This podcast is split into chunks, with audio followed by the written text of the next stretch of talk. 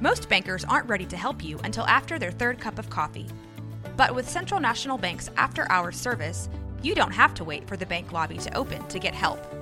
You can contact us from 6 to 8:30 in the morning or from 5 to 10 in the evening, and we'll connect you to a real, live, local person who can answer questions and fix problems 7 days a week. Bank different. Bank Central. Central National Bank. Member FDIC. This is 365 Sports, powered by SicEm365.com. Welcome to the Triple Option. Here's your host, Paul Catalina. Welcome into the triple option. Timmy Tuesday with us here. Timmy! Roy Ogletree Timmy! is so uh, that the Timmy Tuesday is not gonna not No, gonna I stay. don't think. I also don't gonna know work. if that impression from South Park is it's gonna land. anymore. Yeah, I mean it's for them. yeah. they're kind of I don't have the you know. cachet. Here's what here's what's interesting about them. They don't care, so it made them kind of bulletproof. Right. And if you want to call them out on something, they're just going to make an episode about it. Right, And so- then you're going to be like kind of caught in the void. So you're like, I don't. Cycle. I don't know how I'm going to get out of this. So Right. just don't mess with them. But uh, there's a lot to get to. We've got uh, big games this week, which we'll talk about uh, in the later segments of the show. But one of the big stories in college football is the reaction to Dan Lanning, which has kind of gotten out of control. to the reaction to Dan yeah, the reaction, the reaction, the reaction. And Dan Lanning was as absolutely cool as a cucumber yesterday when they asked him about, particularly a guy who I don't like to talk about, Skip Bayless. Is it's like, look, he loves what Deion's doing for college football. I think what people may not realize is post game speeches are improv. They're like a performance art thing. Yeah. They're like acting exercise. honestly, like as an improver myself, some of them sound like, okay, give me three things I need to say and a location where two people would be stuck on a boat. You know, like, and then he just, and then you just go. Who is the person that slided me? Your dad? All right. yeah, that's how it goes. Like, all right, let's go, let's go, let's go. And then you just go. Yeah. And the dumb things that, and I, I love telling the story because it's, it's very funny to me, but uh, the dumb things that happen to get teams motivated. One time, Baylor had a team that was pretty confident they could finally go and break their losing streak in Lawrence against Kansas and Bill Self. And so Basketball. basketball and basketball. So during that game, they were celebrating like they and they do this in Lawrence because they literally invented basketball there. They were doing the, you know, 100 and how many years of us inventing basketball video mm-hmm. with all the hype video and stuff like that. And it was so loud that Scott Drew couldn't do his little right before the game like, hey, Rah-rah. remember, we're going to do this. Here's our keys to, the- you know, do this, do this, do this. So he took them off the floor real quick and did it in the hallway where you you could hear yourself think. Well, Bill Self sees this and walks over to Devonte Graham and says, "Hey, they're disrespecting you by not watching this video." Now look, one, Baylor's not beholden to watch a video. This isn't. It wasn't the national anthem. It wasn't any of that stuff. They just went off the floor during this video.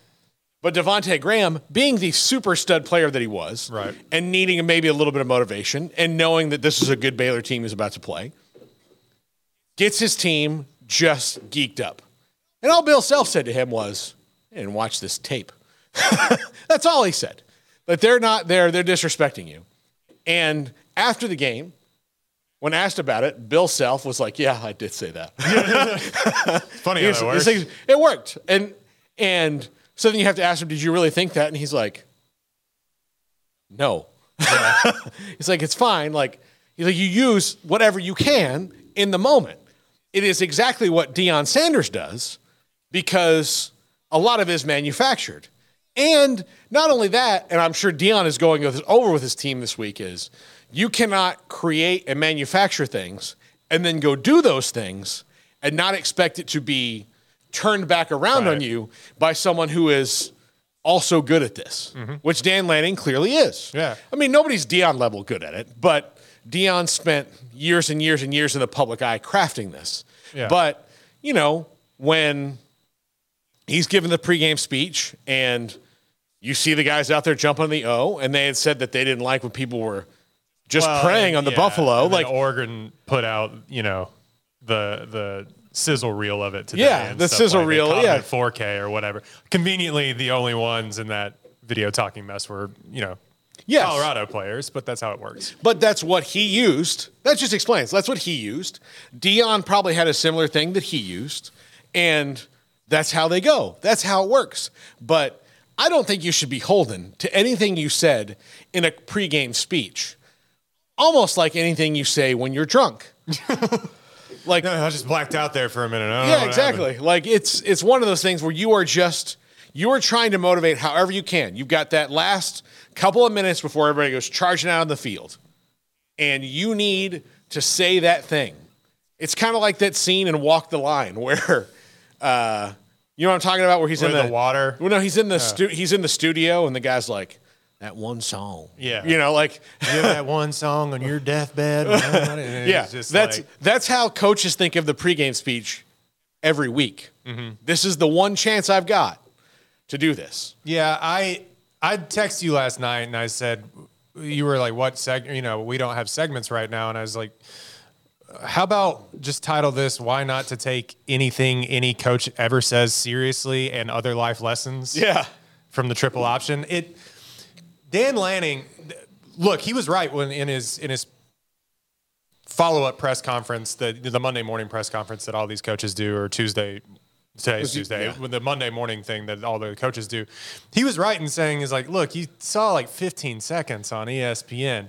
Now, there's a couple of things there. Is like we're fighting for clicks. Everybody took that and was like very casual of Oregon to say that you know that they're fighting for clicks when we have like sneakers that change colors. Like, you know, the whole the whole bit is ridiculous, and that's why I said don't take anything that these guys say in the heat of the moment that seriously, and especially after we came off of a segment where Lane Kiffin, now having to eat the trash, was like. Was like, yeah, they're just not calling the defensive coordinator isn't calling the plays anymore, and he just, they're just saying nonsense. It is whatever statistical they have found whatever advantage to get these to motivate these 18 to 20 year old athletes. And and and look, it's a heck of a line. They're Yeah. fighting for clicks. Yeah. You know, we're fighting we're fighting to win football. for games. wins, yeah. And and it's a different and it's kind of a different mindset than what you have seen publicly from the Oregon teams and that transition that they want to be the the Alabama of the West. And I think Dan Yeah. Lanning going there is like a really yeah, step in that direction. But, you know, the I wanted to talk about is the reaction to the reaction, the Twitter stuff, and it feeds the machine. Deion knows it feeds the machine. Lanning knows it feeds the machine. You have to buy into it to get these players to come here. You have to buy into the hype. The dog whistles that are going off on Twitter right now are ridiculous. yeah. No, look, Let's be real here. fo- Like it's not that deep. It really is not that deep. No. And but people and look, it's Twitter, so everything is hyperbole. But like people took it way too way too far. yeah. It was. I thought it. I said this is a great little little bit. Like you know, Yeah. I can't wait to hear how Deion like you know spins this in his own way. Mm-hmm. But I only want the entertainment of the tete-a-tete between those two. Anything outside of that doesn't matter to me. It's just about that. Look, I'm I'm old enough to remember that you know Jim Donnan and Phil Fulmer got in an actual fight after a game one time. So I I enjoy spiciness between coaches, especially when it's. I mean, look, how many times like it's like a boxing match, right? Yeah. Like w- you wouldn't really enjoy or get excited for kind of some random boxing matches where guys are literally beating each other up in a fight, a fist fight. If they're like, man, I Really just respect that guy. I just really respect Dennis. He's a great guy. Uh, I just. I, I, I'm gonna hate punching him. I just I tell you, I wish we weren't doing this. I have so much. I could we just hug? What if instead of a boxing match, you guys paid for pay per view for see if we could set the world record for the longest hug? Because I just love this guy so much. no, you want to see that. and hopscotch. What do we do that, guys? Yeah, like like where's you know what if Really this was- respect his family, What if this was just a baking show? Like what if we just did that? That's not that's not what you want. So yeah, people took it really seriously. And I do think that like Deion has a great many detractors who are detractors for reasons outside of his actual ability. That is Right. very true. Yep. Um, but he also has, and he has, so he has people that are speaking up to protect him or speaking up in in defense of of of those very small number of people. But this doesn't fall into that category at all. Mm-hmm. But sometimes you people try to pull it into that, and Yeah. it's it's not. It was these were this is pregame speech. Look, most of the stuff that Deion has motivated his team with is total malarkey. Right. Do you do you know who knows it's total malarkey? Deion, Deion. does. He knows it. He absolutely he knows it. And he, if you if you think that jumping on Dan Lanning knows. If you think that them jumping on the O is the thing that's going to get you over the hump to where I need you to be, I won't tell you until later that it wasn't. By the way, the dumbest tradition that people get mad about in sports. They stepped on our logo. They're to step on it a lot. You're going to They're- play on it. Run over it. In fact, actually, Yeah. many times. Hopefully, I mean, I don't know how many times Colorado crossed the fifty, but like, it just like, it is that whole thing. That whole shtick is is very funny. I don't know, taking things out of context from a 15 second clip while it was viral and did did go great, and then people taking that and running with that into completely separate. Uh, phases of where it didn't need to be is oh i guess concerning i mean i guess it drives the numbers i don't know where i am with it i just know that like these coaches are selling their thing Yeah. they're sell they're it, all coaches when they're not coaching should you know always be closing Yeah. And look, nobody's going to be able to do like Dan Lanning was doing Dan Lanning's thing. Mm-hmm. Deion's doing Dion's thing. Now, I think Dan Lanning and a lot of coaches are smart enough to know that I might have to do this a little bigger than I was because, especially if I'm going to try, like Dan Lanning is, they're swimming in the same waters for players. Mm-hmm. They're they're going to go. Oregon and Colorado are going to go and try to get big five star players mm-hmm. all the time. So you probably have to turn your volume up a little bit more than you might might have initially intended because of who you are competing you know with. the moment it's going to be the most watched game of the day Yeah. Yeah. So you I'm gonna turn the volume up because I need to in this moment. But, you know, when I'm playing another coach that's not Deion Sanders, I may not need to do this. yeah You know. We'll see if he lets the we'll see if he lets the cameras into the locker room after after that even anymore. Some I'm sure- I'm sure why not? But Why like, uh, you know, I just I, I I do like kind of what Lanning is doing out there, and they were both. What it, what's funny is that the way that people took this, they're both like really complimentary of each other after the fact Yeah. too. He was like, "What Deion's doing is great for football," and Deion Sanders, if I remember correctly, was like, "Yeah, they beat the hell out of it." Like yeah. you know, and just- he told said he said, Look, he I told him he better get me this year. yeah, You know? Yeah, good. The thing is they'll probably never play again unless it's a, a postseason game. They're not in the same conference anymore. I mean, once the se- like for them, like once the season's over in January, they're not in the same conference. And look, I think a little bit of this. I mean, so much of the time we have, we are so used to like because the NFL is the most popular thing. We're so used to the coach speak that goes along with the Belichickian sort of coach speak, and that's become sort of popular. Is never give too much away. yeah. College is kind of. I love when college does this, where there's such a wide variety of coaches and so many coaches that like you're bound to get somebody that goes off the, ha- the you know the handle a little bit. I I think people that that haven't been watching college football that are now watching college football are like, well, they're really like going after each other. Yeah.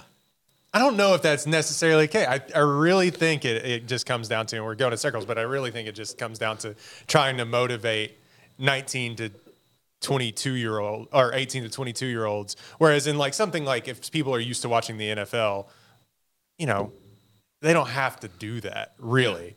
You got some coaches, Mike Vrabel or whatever, that are going to go nuts. But like most of the time, we're so used to the, you know, we came out there, played really good football, and we executed and did the thing. And I was, you know, the players are really motivated to play. I'm glad they showed up. Like you, you know who the best like basic locker room quote is that like makes it sound really good, but he's just giving you cliches is Dak Prescott.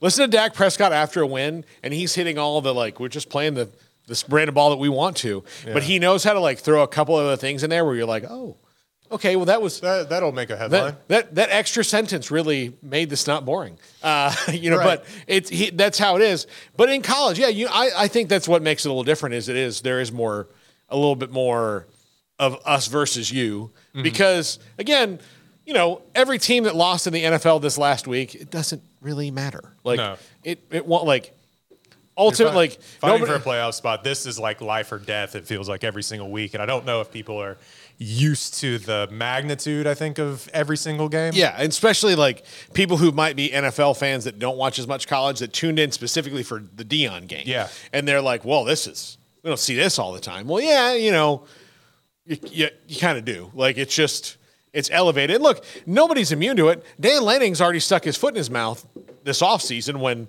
about Colorado when they asked him, "How do you feel about Colorado leaving?" and he said at the time like in the moment it made sense, but very rightfully so that like Colorado's not done anything for the Pac-12, so why are they worried about them leaving? Because they hadn't, you know, since they'd gone over there, except for the fact that you know your team left less than two weeks later. Also, I I do want to ask, you know, because I posed the question is like, why not? Don't take anything these coaches say seriously. When do you have to take what they're saying? Like when they're losing, I think is probably when. I don't know, like I wouldn't take anything like you you hear them say to the team is a different thing than what you hear them say to the public. Right. You know, so everything is in the gray area of in between, right? Mm-hmm. So something's in between, all of it, you know, and Granted, if a coach says uh, gets caught on a mic saying something heinous, maybe we Yeah, we take exactly. that. But no, I just think that yeah, if you uh, say something heinous, then you you're like you're comfortable enough to where you're saying it too much. Yeah. You know. So maybe that needs to change. But I think the but I think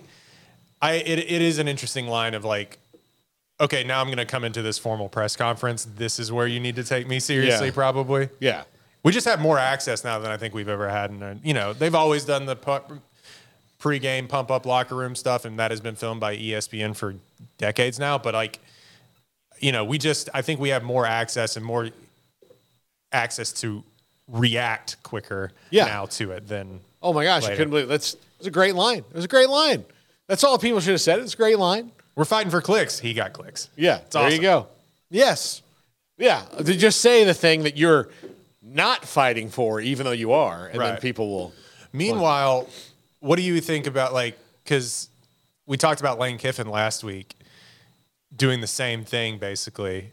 And Look, do- whatever. Does he has to even backtrack any of that? He's no, just like, he doesn't "Uh, have to backtrack. He's just saying, well, that's what I thought when I watched that part of the game. I mean, that's all he has to say. Oh, so okay. That's what I thought. You know Whatever. That's just what I thought. You know.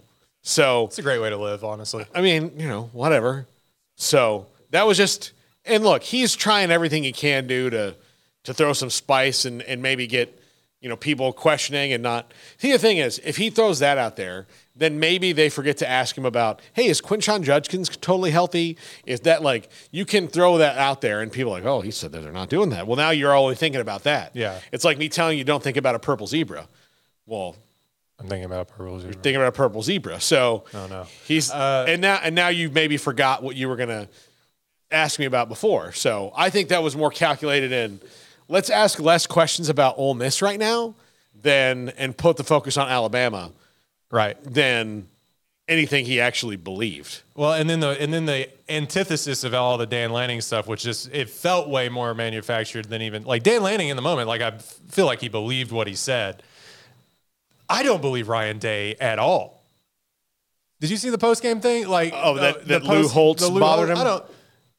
He was like watching clips earlier in the day. He did. Like, he was online like the rest of us, and Yeah, then he was I like, I, I think- gotta come out here and give a rah rah. Yeah. I th- yeah, I don't know. Like I think I think he but Ryan Day probably used that for the team. Like look at this old Do they care what an octogenarian says? Doesn't matter. They're in Lou Holtz. Like this is a guy who's in Lou Holtz. You're in Lou Holtz country. Lou Holtz is dis- disrespecting you. Let's make Lou Holtz sad on the day that they honor Lou Holtz. Like that's that's the how I look at it. Like, hey, he didn't think you can win this game. Oh darn! Yeah, yeah. This just he. This is a legend of this game. He coached and won a national championship at this university too, Mm. and he somehow thinks that you guys are weak. You're weak. This old man thinks you're weak, and you know whatever works. Again, like even I the guess. I felt like that was more manufactured than anything oh that we yeah, saw look, from Deion and any look Lanning. here's the thing that that now that you're past this age, I can tell you, and you'll understand because I was the same way. Even the smartest 21 year old kid Yeah. is still an idiot.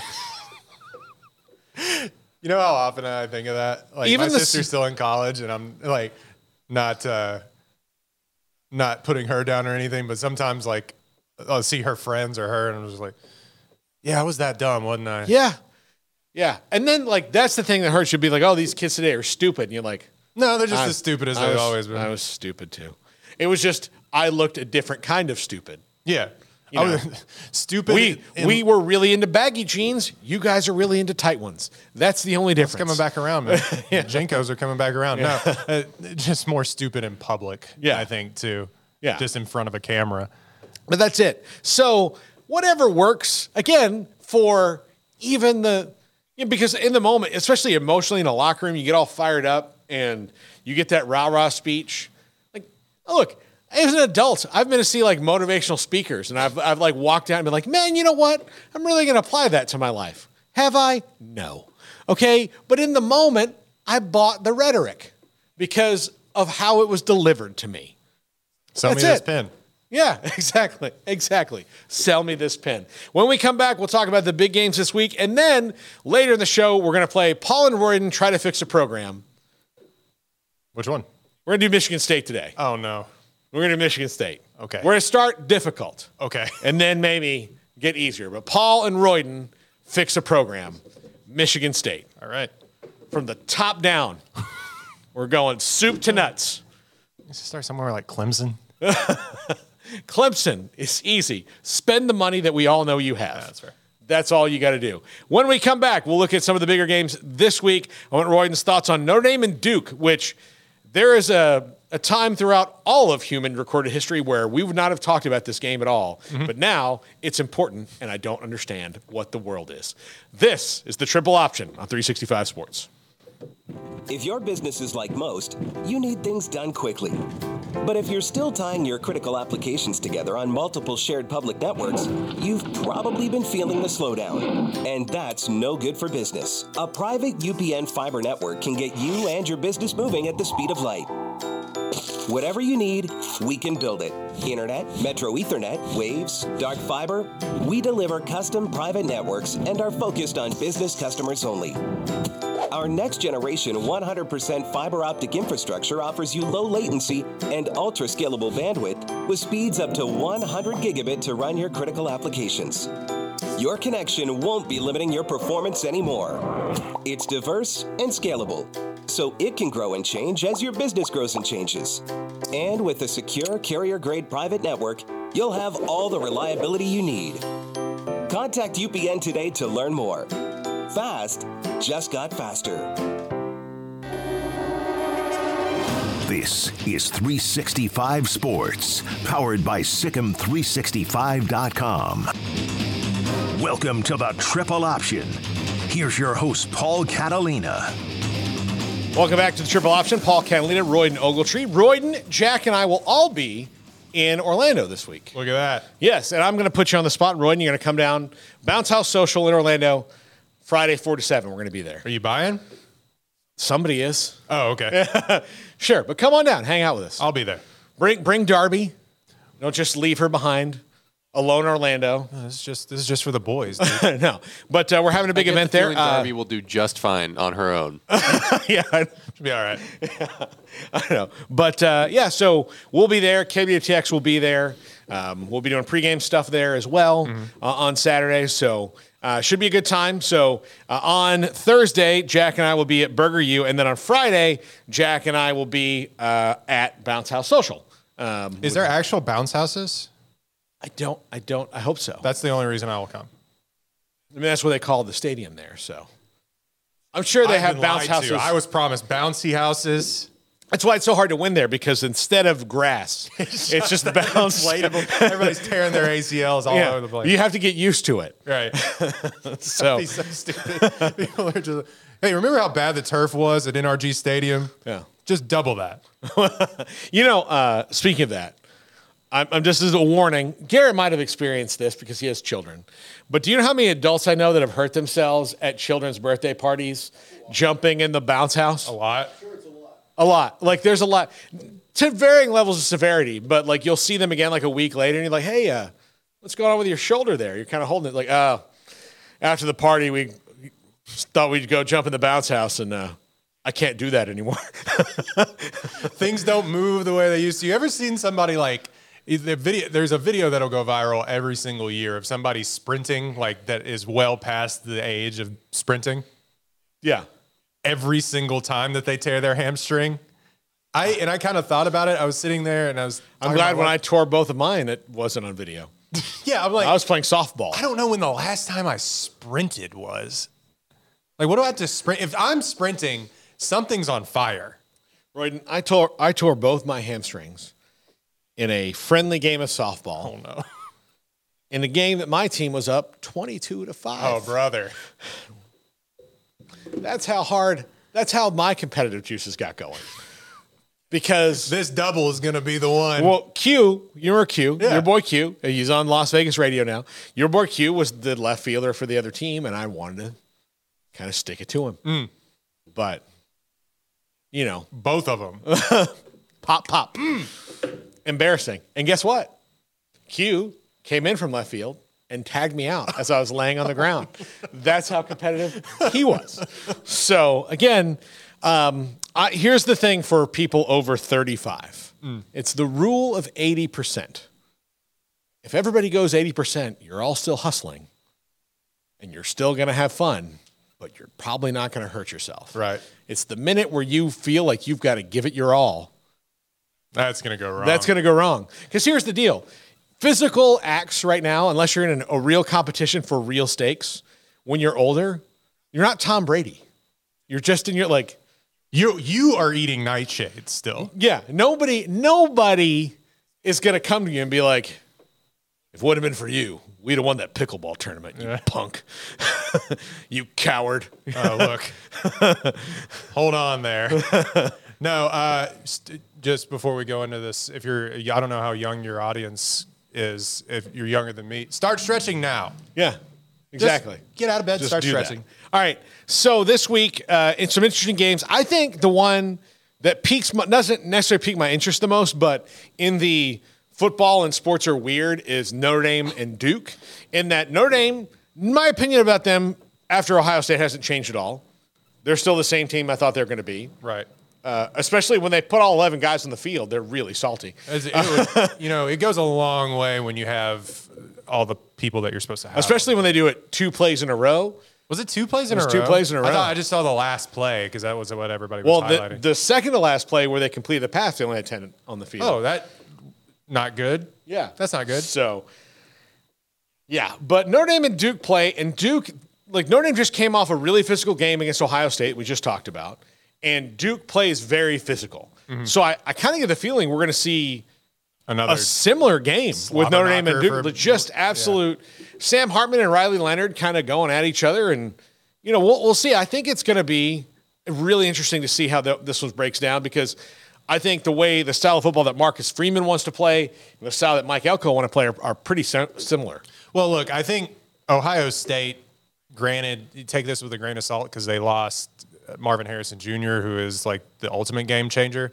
They couldn't really throw the ball against against uh, Notre Dame. I, Leonard only has two. I mean, he came back in passes. the game, so Yeah, Leonard only has two touchdown passes. Mm-hmm. It's that's not their strong suit. I mean, obviously, like Waters has 7 Mm-hmm.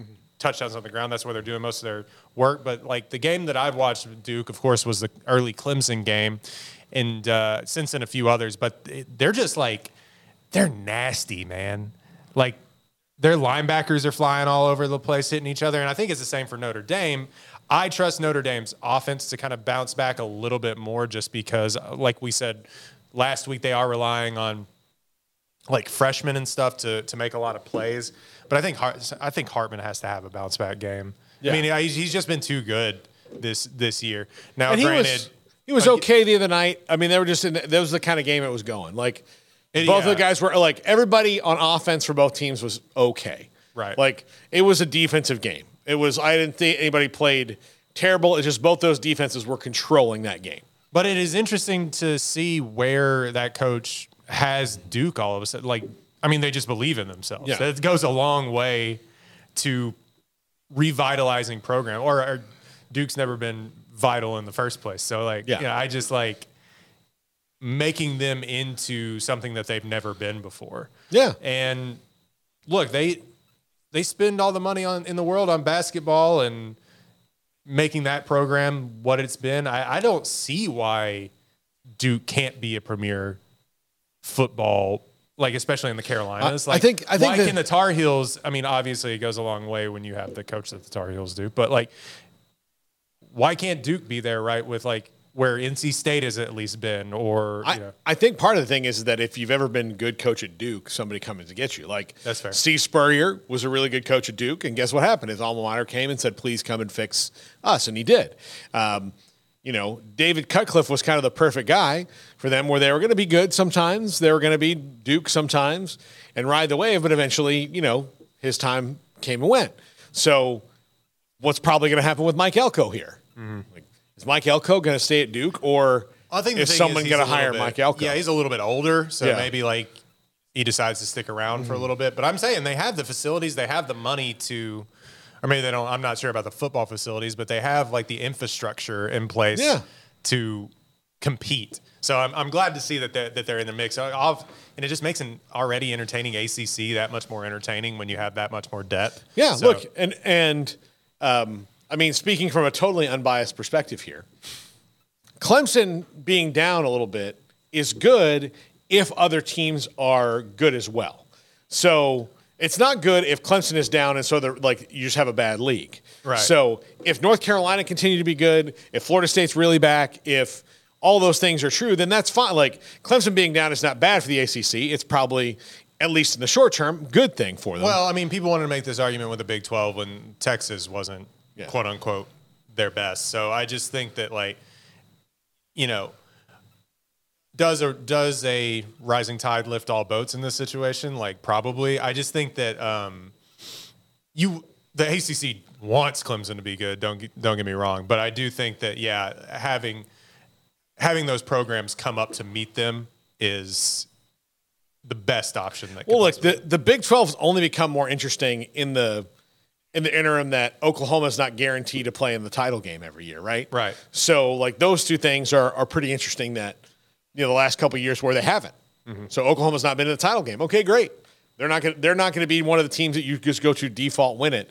Uh, and the reason the SEC grew as much as it did was they could point to a bunch of different teams that were winning it all the time, and it wasn't the same until Alabama took that away from them. But they still tried to pretend like right. It was the this- whole thing. It's the whole thing. Well, no, Vanderbilt's in there, baby. yeah, the whole thing is good. Well, no, Alabama's doing something that nobody else is doing. Right. So Alabama started kind of Oklahoma the SEC a little bit, but nobody noticed because there was enough diversity in there where you're like, well, okay, Eventually, LSU will L- one. LSU's going to win one. Georgia's now popped up and win one, but um, you know, Tennessee in 1998 doesn't matter anymore.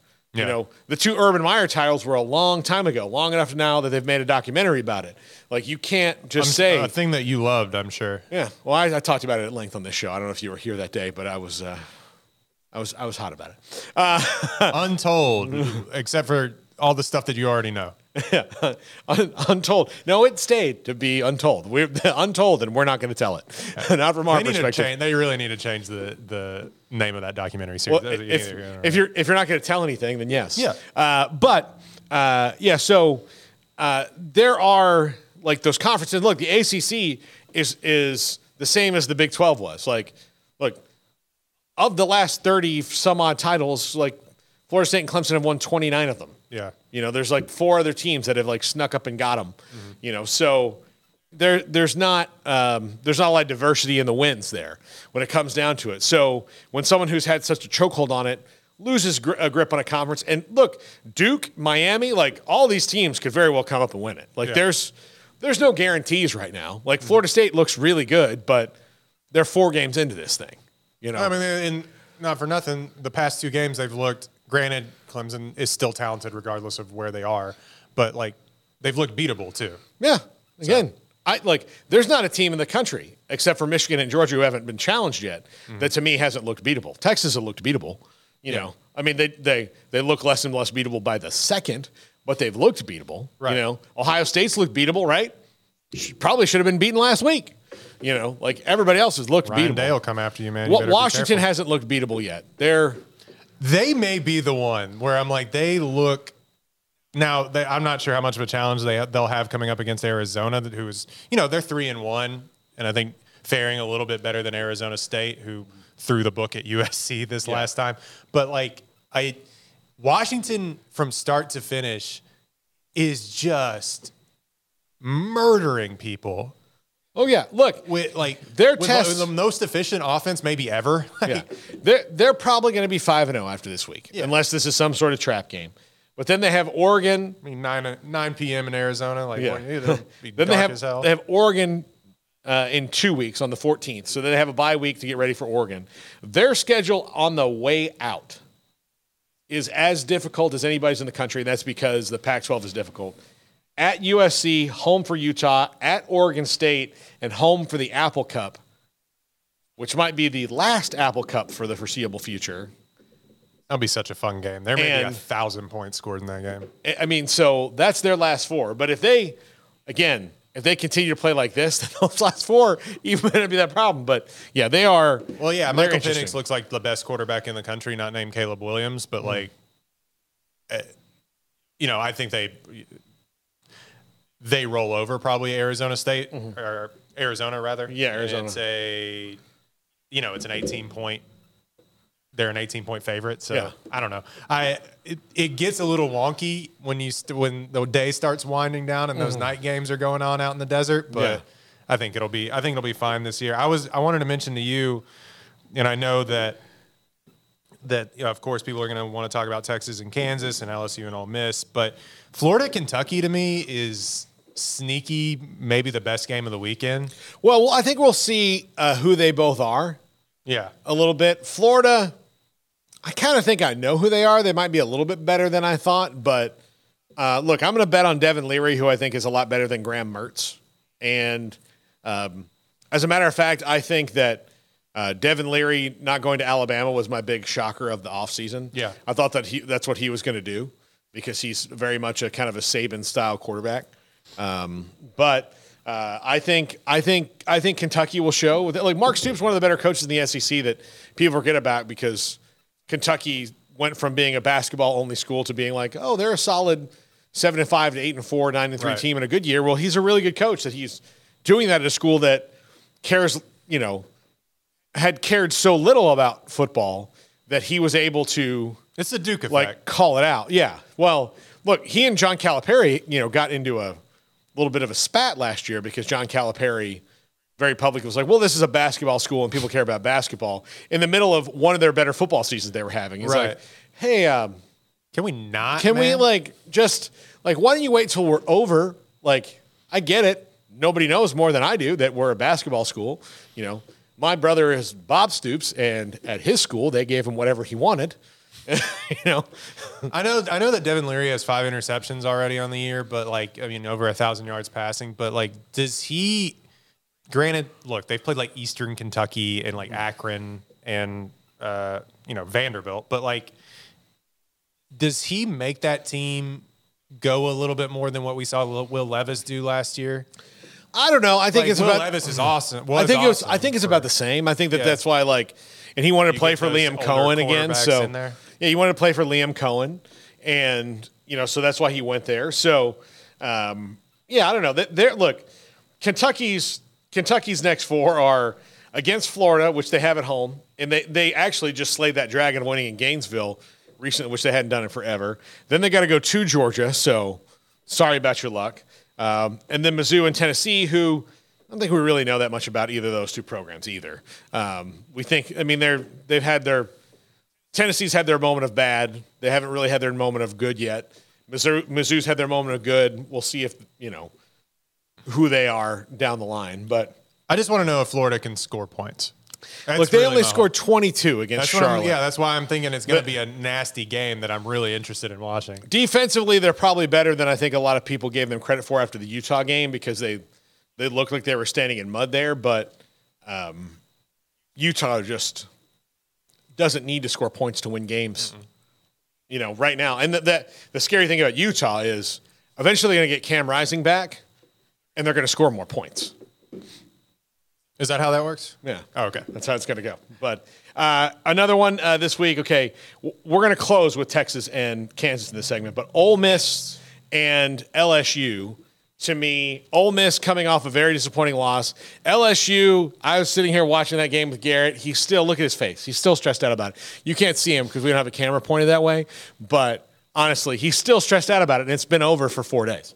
Uh, he's yeah, he it was not LSU's best moment, but they gutted it out.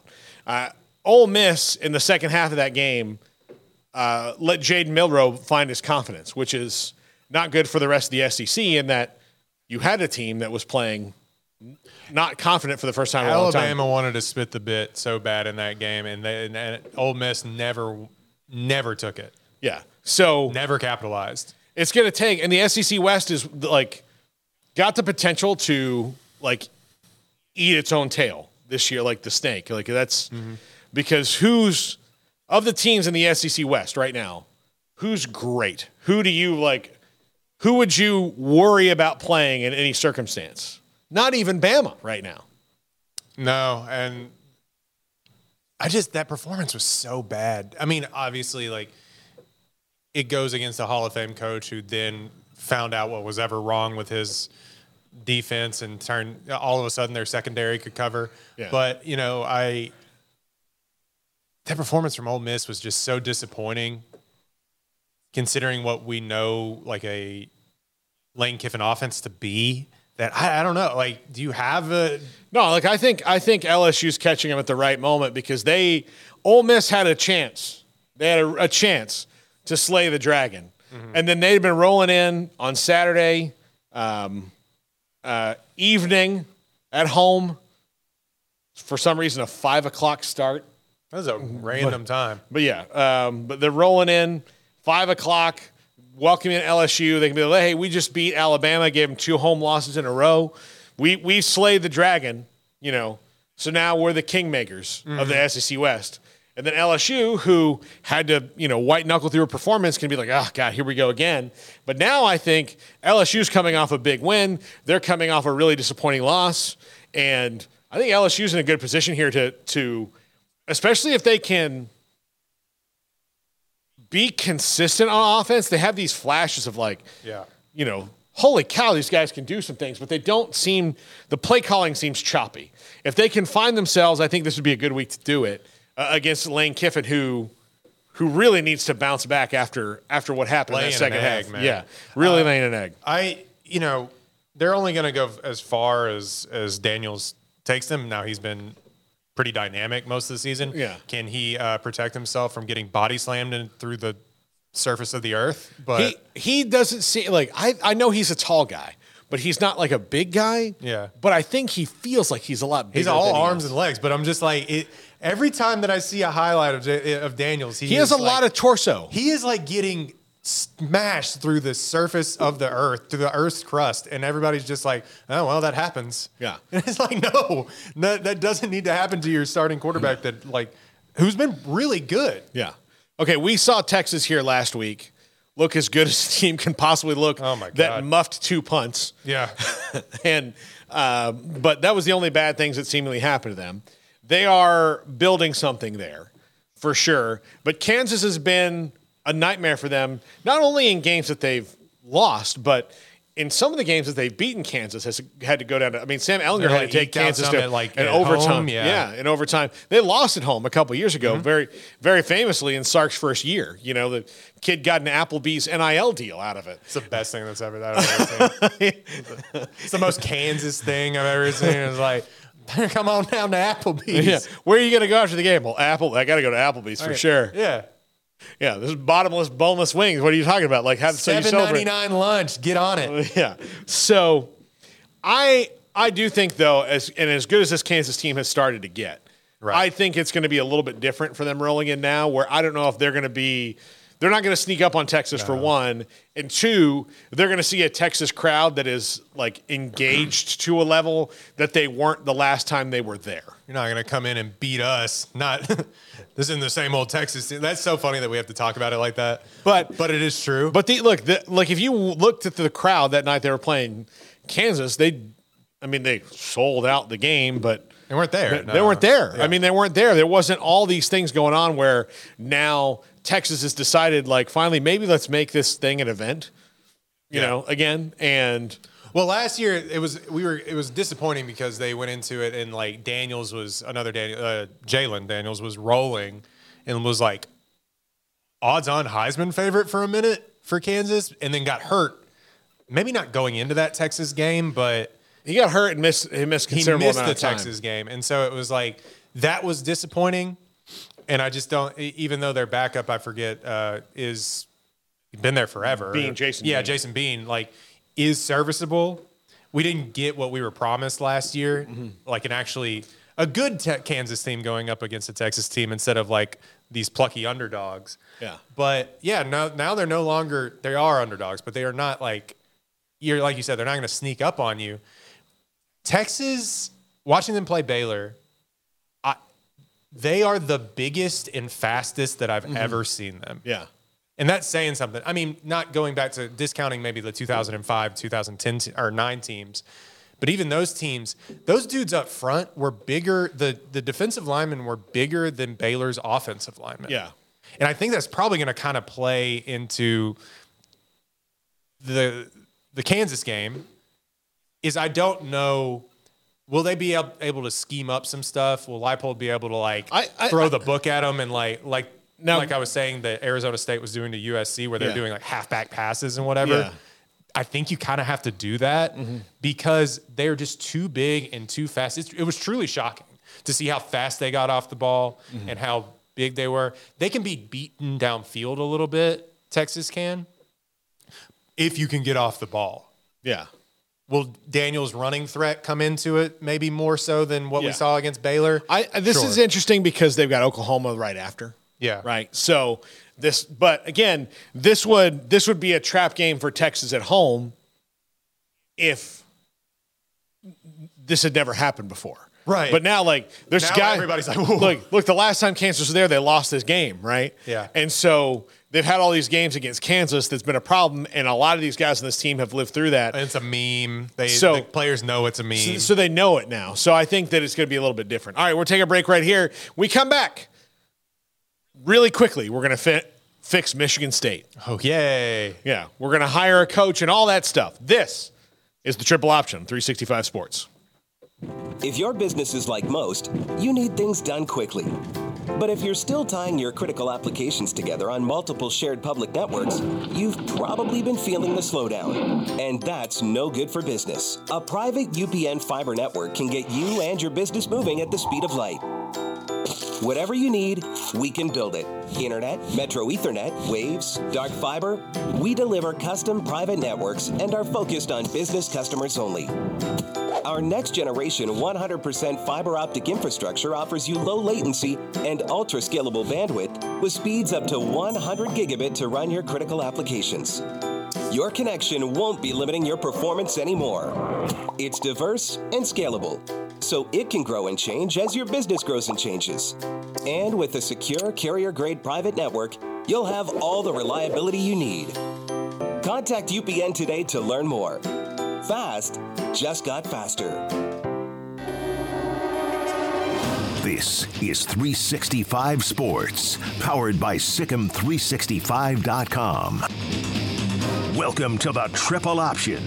Here's your host, Paul Catalina. Welcome back. There it is. Yeah, there it is. Second day in a row I've done that. I'm I'm very you have no idea how disappointed in myself I am. How long have you been doing radio? It's not even that. It's not even that. I'd have a show with another guy who does it every day, uh, has done it every day, in spite of the fact that the open's the same every day. And who makes all of these opens? I do. I do. So it's a little bit worse. It's a little bit worse. Uh, hoping that you wouldn't throw that in there, Jack, but thanks. Uh, so You're fired.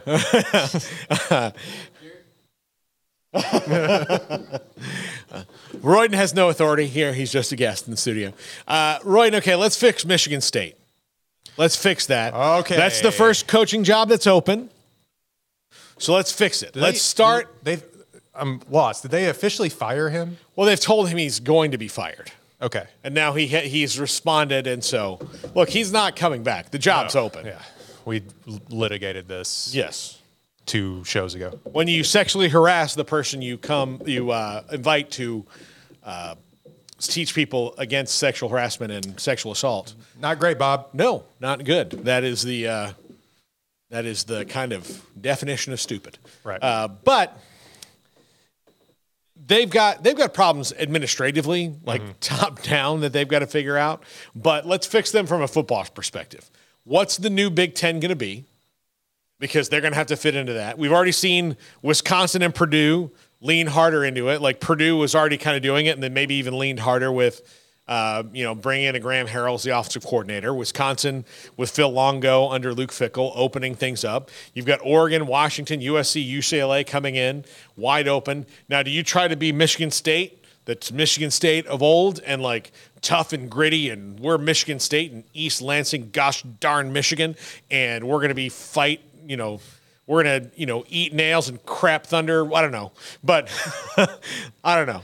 Eat uh, lightning and crap thunder. Yeah, all those different things. Like, and hire somebody like Mike Elko, or do you go, you know what? Let's open this thing up a little bit. You know, I was thinking, and I was just thinking of coaches that don't currently have jobs, but also is, you know, it's hard to envision a world where like Michigan and Michigan State, I mean, they were throwing it around a little bit, especially in that, I mean, they're always based on a run first offense, but in that Sugar Bowl, or not Sugar Bowl, the uh, Cotton Bowl that they beat Baylor, you know, they throwing it, they're throwing it around. Uh, Yeah, Connor Cook was Connor pretty good. Cook was good college quarterback. I, I, it's hard to envision a world where I'm waking up on a Saturday morning and it's gray outside and it's snowing and everything, and they're not running the football. Like that just doesn't sit right with me for some mm. reason. I do like kind of zigging when everybody's zagging, like you're bringing in all these new teams and like where you know all of a sudden, you know, the Big 12 was wide open forever. And then all of a sudden it's just like, hey, how about we just run the football? Like we just wide, like Baylor's like, let's just wide zone run. Mm-hmm. And it worked for one season, you know. But I I kind of like that. So I was thinking David Shaw. Like I know Yeah. it didn't work out at the end there at Stanford, but he Worked for a while. it worked. I mean, For a long were, while. Were we riding Harbaugh's coattails? Maybe a little bit, but like he produced some NFL caliber talent. He had Stanford playing way better than they should have. Also, he's just a steady, good guy too. Yeah. So like, I don't know. He seems like a California guy now. Like he's just. I think he lives out there. His kids go to California colleges and play football. I'm. It I don't know. It just made more sense to me because it, he was so steady at a school that was always fighting an uphill battle against larger brands, which I think Michigan State is going to have to do, even though they put a lot of money into Yeah. their their uh, athletic stuff. I, I kind of like the idea of a Brian Hartline at at Ohio State because he's clearly recruiting. That area. Well, I mean, he- and his, I mean, look at who he's getting. Mm-hmm. Like, if you're a good wide receiver, you're probably going there. Yeah. You know, so I would I would try to take a chunk out of a rival, and I would say like, all right, here you go, and I would take that away from Ryan Day and see how he re- responds to it, and see if Brian Hartline could be my guy. Now, look, he hasn't been a coordinator for all that long, uh, and so you might be making like the Cliff Kingsbury mistake, Yeah. but the one thing that he is clearly doing is he is recruiting. Well, he is yeah. absolutely recruiting and recruiting really well. He's the best recruiter on that staff that gets, you know, top five, 10 classes every single year. Yeah, the uh, the other name that was mentioned around in, in some circles, and he was a Texas guy too, and um, you know he's been mentioned in some potential. Uh, I don't want to speak out of turn, but to like if if a job in Texas were to open Yes. per se, the Oregon offensive coordinator, who I am now blanking on, Oh, Will, um, Will Stein. Will thank you. Stein. Yeah, he's only like 34. Yeah. and he's only been a, full time offensive coordinator, I think, for, two, two years, years. yeah. So is that ready to run a program? No, but you want to ch- take a chunk out of a new rival. Well, you know, um, it was funny, and look, this is this is just our message board and chat room during the show. But you know, yesterday I was reading, and one of the listeners was like, "Well, it, they should hire this guy or this guy or this guy." When we're talking about coaches, and I'm like, "Well, why everybody you're saying like old? Like I know that like you keep saying these old guys. Yeah. Well, this is clearly a young man's game. Like where Kirby Smart is starting to get Nick Saban, I think, is that Kirby Smart is 30 years younger than Nick Saban is. Yeah. So like that's that's where he's getting him. we you spent know? a whole segment talking about Dan Lanning like he's some seasoned vet. Lanning's No. only 37. yeah. So you've got looking around. Lincoln Riley's young. Dan Lanning is young. You know, uh, Steve Sarkisian is old compared to them, but he's not an old guy, right? Right. Um, you know, the, the most Mike Mike Norvell's young. Mm-hmm. You know that like it's a young man's game. It, and it really kind of always has been. You know, but occasionally like somebody will be in a program so long that they they do so well they they that they were young. Right. You know, like I, I there was a time when Bobby Bowden was young and Kyle Whittingham was young, and those guys were young dudes. I think Petrino was always like, uh, or Paterno rather was always like, was always he was like- always like Oh, 98. yeah, all those guys are like, but really, when you look at it, most of the time, it's you know when Barry Switzer had his most success at Oklahoma, was he old ass Barry Switzer? No, he was a young dude. Yeah. So yeah, so that that I do think Darrell Royal at Texas. Like I knew the man when he was old. I met him when he was old. I didn't know him when he was young. When he was young, he was a badass football coach.